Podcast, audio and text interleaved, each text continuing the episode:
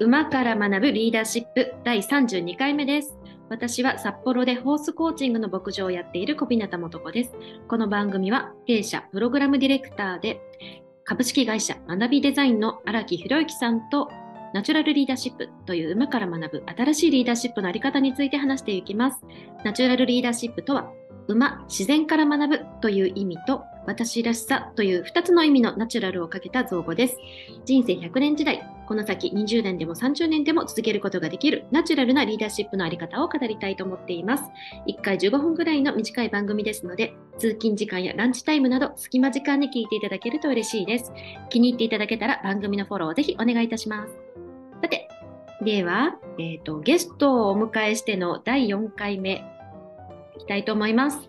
えっ、ー、と、ゲスト、お一人目、えー、狂言師で役者の石田丹郎さん。丹郎さん、こんにちは。こんにちは。こんにちは。よろしくお願いします。はい。で、同日役者でエグゼクティブコーチの田中恵子さんです。よろしくお願いします。はい。そしてヒロさん、よろしくお願いします。はい、よろしくお願いします。はい。えっ、ー、と、3人、4人で、私も含めて4人で、えー、12月15から17日、3日間あのご一緒して、馬と遊んだ日々について回想してまいりました。で最終回なので、うん、最終回は、まあ、自由トーク、フリートークをしていこうかなと思っています。うん、どうでしょう、はい。うん、あの僕が当日も言ったことで改めてちょっとておくと、まあ、今回のこういうアクティビティがどういう意味を持つのかみたいなところのキーワードとしてその恐怖っていうキーワードをねちょっと投げかけさせていただきましたけれどもあのビジネスのシチュエーションであんまり恐怖を感じることってそんなにないんですけどでも稀にあるわけですよね。このままだと会社がこうなってしまうかもしれないとかねこういろいろある。でその恐怖を感じた時に人間ってちょっと思いもよらない行動に出るみたいなことがあるわけですよね。でそれは大きな気づきになるんですけれどもただなかなかその研修の現場とかで恐怖感って味わわせることって難しくてだからこそなんか本当に恐怖感じた時に自分でもびっくりしちゃうみたいなことあると思うんですけれども今回みたいなこういわゆる獣ですよね。馬というね。ちょっと想像動きの想像がつかない動物の横にいるっていうことってなんかその恐怖感感じるしそこから出てくるその自分の行動もある種こう予定外のものが出てくる、まあ、そこから意味を解釈するっていうのはすごく意味あることなんだなっていうのが今回感じたことでもあるんですよね。なので、まあ、その辺についてもうちょっとあの皆さんにお伝え改めてねしておきたいなと思っております。そうですね、なんか別にまあ恐怖を感じるっていうところが目的ではもちろんないんですが、その状況下に置かれることによって、すごい洗練されるというか、あの、なんていうんですかね、すごい洗練された感覚っていうものを得ることができる。まあ、恐怖ないしは恐れみたいなところがあると思うんですけども、うんうん、自分より大きなもの大きな存在と対対した時にまあ自分がどういうふうな存在なのかをすごくまああの洗練された状態で見つめ直すことができるっていうんですかね。うん、その震え上がる恐怖とはまたちょっと違いますねだから。うん、そうですね。うん、恐怖というか未知のもの。うん、うんうん、なんかほら恵子さんがあの自然生命力が弱まってるのを感じたっていうふうにおっしゃっていただいたけれども私それもあると思うんですよね。私そう私自身は生命力弱まってるって東京で感じてたんだけれどもそれってある意味恐れっていうものあの生命の危機を感じるような動物脳から発するような怒りとか恐れとかそういう感覚っていうものがなかったのが馬と暮らしているとなんかいつもこう刺激される感じがします。だからこう生きてるなーって感じがしてあのあんまり他のことに動揺しなくなりますね。お金がないとか 嫌われたかもとかあんまりあの気にしなくなるというか生きている。欲望に忠実でもありますよね。うん本間さんたちは。まあ、欲望というと、ちょっとまあ、き汚らしいふも聞こえちゃいますけど、その、我慢とかしないじゃないですか、あんまり。で、合ってます合ってますね。本能に忠実っていうのか、本能か、欲望じゃなくて、本能に忠実な感じ。それって、その現代社会においてはすごく新鮮な存在ですよね。うん。なかなか本能に忠実な人っていないし、いたら逆に結構やばい人というか、人間社会で生活するにはちょっと不適合者かもしれないですよね。そうそう。まあ、ちょっとずれるかもしれないけど、あの馬って必ずその本当のことを返しちゃう。まあ、忖度とかしないですよね。どこまでも許してくれないというか、うんうん。なんかそんなことも感じさせてくれる存在ですかね。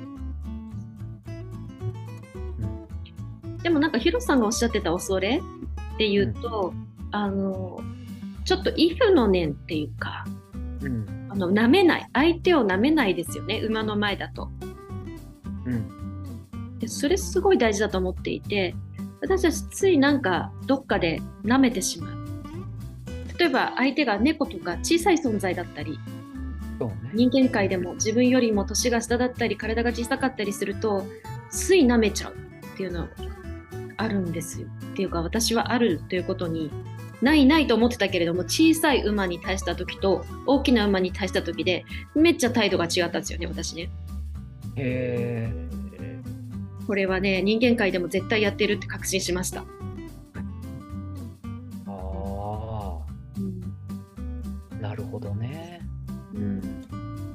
まあ、今うちにいる馬はやや大きめの馬しかいないのであの怖かったと思うんですけどね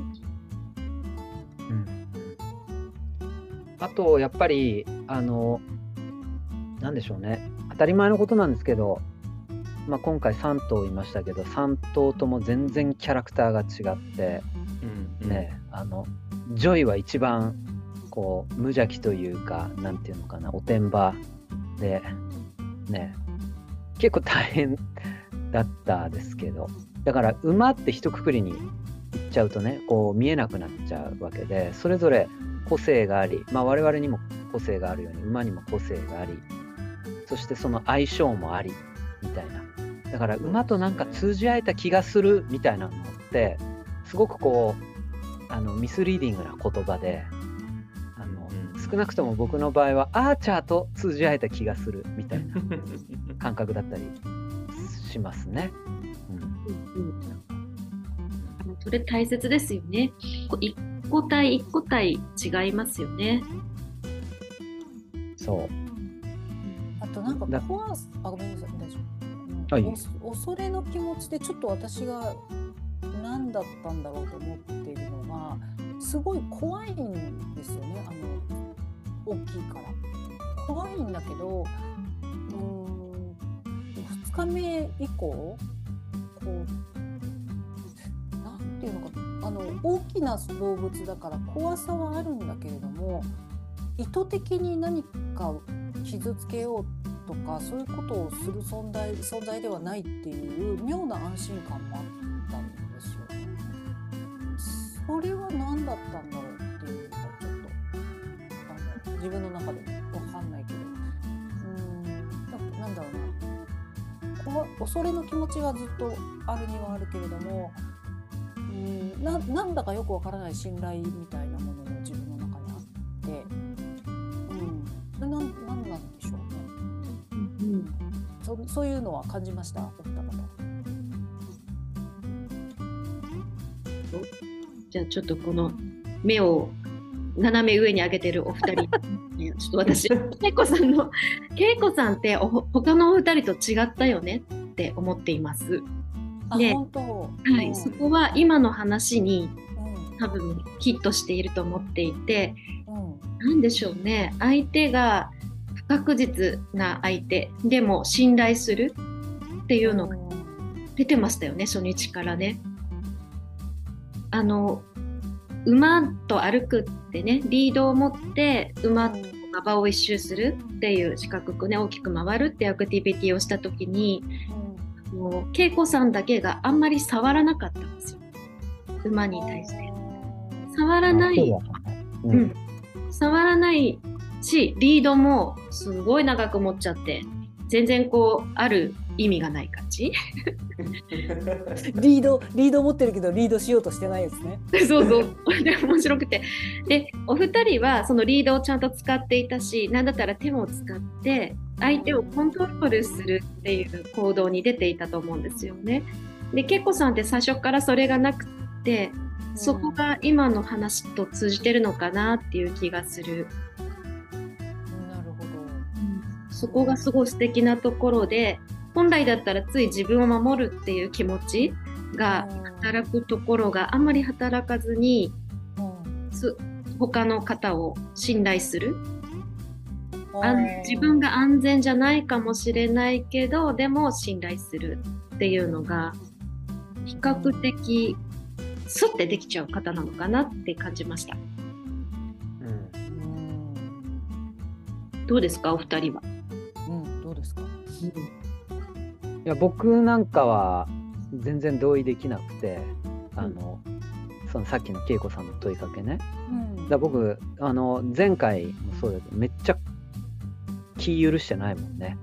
あの前回なんか特にね。やっぱ怖かったから、うん、で、まあ、今回だから本当にグルーミングやってようやくなんかこうちょっと距離感が縮まったなと思ってうん。だいぶ変わったけれど。うん。だからようやくそこに来て初めてなんか信頼関係みたいなものが芽生えたような気がしましたけど最初からなんか全然あれですよ、うん。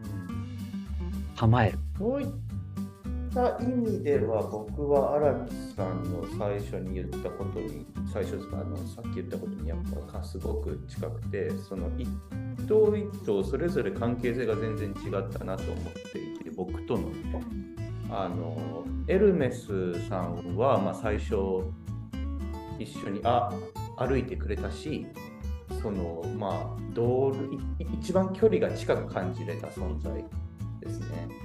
でまあアーチャーはなんか荒木さんの方が好きなのかなみたいな。そうだよね。感じがあったし。あったよね。まあ、あんまり僕のことあんま興味ねえなこいつみたいな。どどちらかというとまあ拮抗してるみたいな関係性。でなんかジョイは本当難しくて。でなんかあむってちょっとなんかイラッとするようなところもあったりとかしたんでそれで言うとあの最後のあの自分が中心に立って周りを走らせるやつをあれジョイとやったらぼ僕の態度が多分絶対違ったと思うんですよ。ジョイ相手だったらもっとビシッとやらなきゃと思うからビシッとやったと思うしそれだったらもしかしたら走ったかもしれない。いやわかんないですけど多分僕の態度とか気は多分結構相手に影響されるんだなっていうふうに今お話伺ってて思いました、ね、なるほど。面白い、うん。うんこれは人間界でもそうですか？かもしれない。うん、だからちょっと気をつけなきゃですね、自分の周りにどういう人間を。ああでもそそれはいいね。気づきなんじゃないですか、うんそうだね。うんいや私もそうですもん。そうでもだからそうじゃないかな。あの多分ジョイだったらいい感じでこう走らせるっていう行為、うん。自然な形で丹野さんしたかもしれない。気がしますね。まあ、好き嫌い、いい悪いは別としてですよね、それね。うん。う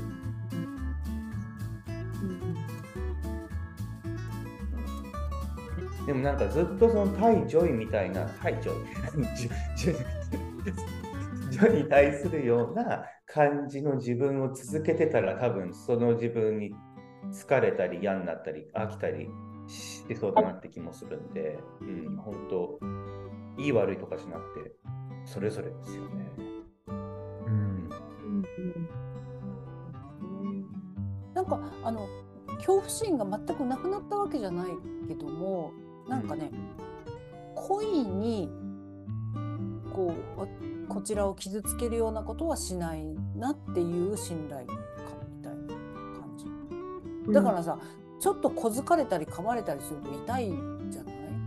うんうんでそれは痛いのは痛いんだけどでもあの面白かったのがね1日目の最後にみんなで餌をあげたじゃない？あの時私エルメスの担当だったんだけどまずなんかえっとあれ確か荒木マスターがアーチャーを最初連れてってうんで次エルメスねって言ってる時にエルメスがジョイのことをなんかあなんかこうなんけしかけるみたいな仕草をやっていて。ああ、やってた、やってた。やってたよねでなんか自分が先に行くのよみたいなことをこうややってるのよねご飯の順番は私が先みたいなことをちょっと威嚇してるみたいなまあでも多分あれもじゃれてたんだと思うの別に真剣に喧嘩してたんじゃないけどじゃれてたんだと思うけどこう犬同士で 馬同士だとすごいアクションが大きくなるんだよね。うんうん。だけど一回ね1日目にアーチャーが私のこと小突きに来た瞬間があってでその時はでもねほんとツンって鼻をつけに来たの。だからこうあのちょっと気使ってくれてるのかなみたいなのを感じたりとかまあそれは私が勝手に思っただけだけど、うん、だから、うん、なので馬だから馬の感覚でやるとすごい大きいし噛むと痛いしあの痛い思いをこちらがすることはあるけどもでもこいつを攻撃してやろうと思って何かをすることはしないんだなって思ってたんだよね。でもそれってさ本当に馬が思ってたかどうかわからないじゃないそうなんであすよ。あくまでも私がそう感じたっていうだけの話だから、なんかうーんでもなんでそう感じたんだろうみたいなのがちょっと自分の中でもわかわからなくてそれがなんか、うん。おどうしてもやっ面ぱ擬人化したくなっちゃうんですよね。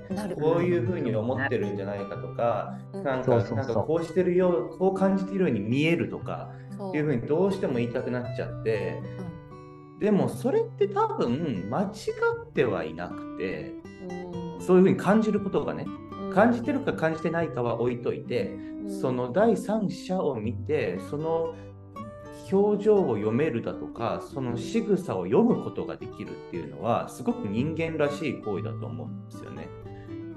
うん、だからまあ、馬が本当にそう思ってたかどうかっていうのは二の次で、うん人間っていうものを理解する上で、あ、人間ってそういうことしがちだよねっていう風なのは、すごくいい気づきだと思いますよ。だから人形劇とかそうじゃないですか。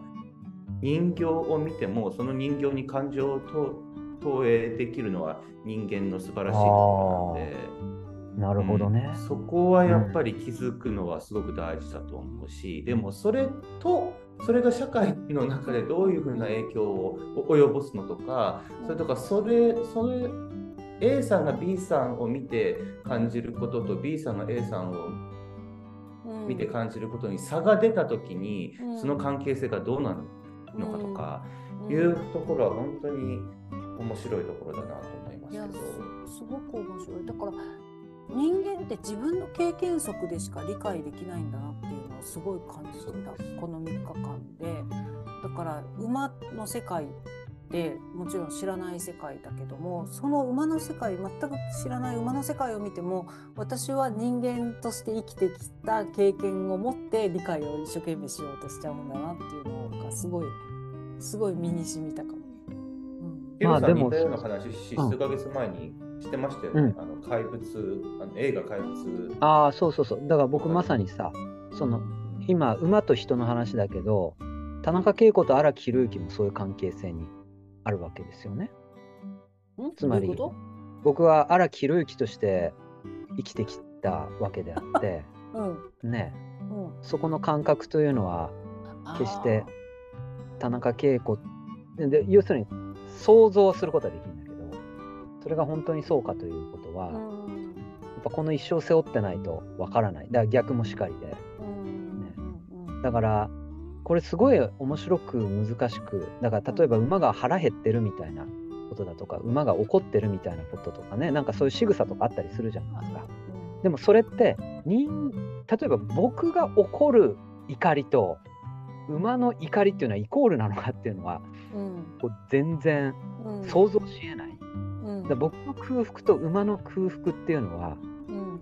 一緒なのかっていうのもなんか分かんないんだよね。でもこれ擬人化して考えているっていう視点がすごく面白いね。面白かったあとそれはすごく日頃の生活の中で対人間でもやってるんだなっていう自分の経験則自分の感覚で相手のこと判断してるんだろうなっていうのは気づきだった。反省した？ちょっと。うん、あのちょっと反省しました。はい、反省しなそういう回、これ何反省会。最後、田中恵子の反省で締めるという。はい、反省しました。反それってそれができるのはちゃんと観察してるからですよね。た。そうね。うんちゃんと観察するとそういうふうに感じることができるってことだからいいんじゃないですか？うん、うん、観察してるんだから。そうそう。だから丹野さんおっしゃるように、それが人間の素晴らしさでもあるし、自分の経験に基づいて想像力で相手のことを理解するっていうこともできるし、だけれどもそれって一歩間違えば偏見になる。そう自分の枠でしか世界を見てないってことになることに気づけたから良かったなと思うし反省もしました だってどうしても反省で締めたいんでしょ？いやいや、内政ですよね。内省内省しました内政。内政ですよ。えちなみに素子さんも、えー何十年間も付き合ってきてお本間さんたちといまだになんか擬人化とかしてるなって感じることあります？あ、えーとですね、あの、可愛いなとかね、思っちゃったりする瞬間あります。あーやっぱそう。うん、でも、うんそうしないようにしている。一期一会、うん毎回一期一会。でう、んあんまり解釈を加えない。で、うんその動き、お互いの動きのやりとりの中で、はっと生まれてくる何かが生まれてくる瞬間まではあんま考えない。っていうふうに、ちょっと、あの、努めております。うんいやー、楽しかったですね。楽しかった、はいうん本当楽しかったです。うん。なんかまた、このね、まあ、恵子さんも丹郎さんも、聞く、そして表現するっていうことのプロフェッショナルでいらっしゃるので、かなり、あの、馬たちとのやりとりが個性豊かで、めちゃめちゃ面白かったです。個性がねはい個性がね。個性が。はい馬たち、私、新たな馬の側面を発見しましたもんね、この3日でね。ああ、すごい。はい、ヒロさんもですよ。ヒロさんも面白かった。ということで、はい、あの、新たなヒロさんの側面も発見しましたからね。うんあったあったそれもあった間違いなくが今回のあの馬のところであったみんなを笑わせまくるヒロさんにに期待して。いや本当だよねちょっとリスナーの方々に対してはその、そのリスナーのイメージもあるんでどうかわかんないですけど、ね、また変化がそこに生まれれば。フル なイメージで今おっしゃいましたねはい。そうですよ、そうですよね。はい、じゃあもうなんか話が尽きなくなってきましたが、ぜひまたあの4人で集まってフォースコーチングして、また皆さんはいにね、あの接点を作りたいと思います。ぜひぜひはい。今回どうもありがとうございました。はい、ありがとうございましありがとうございましたた。お世話になりました。また来週失礼します。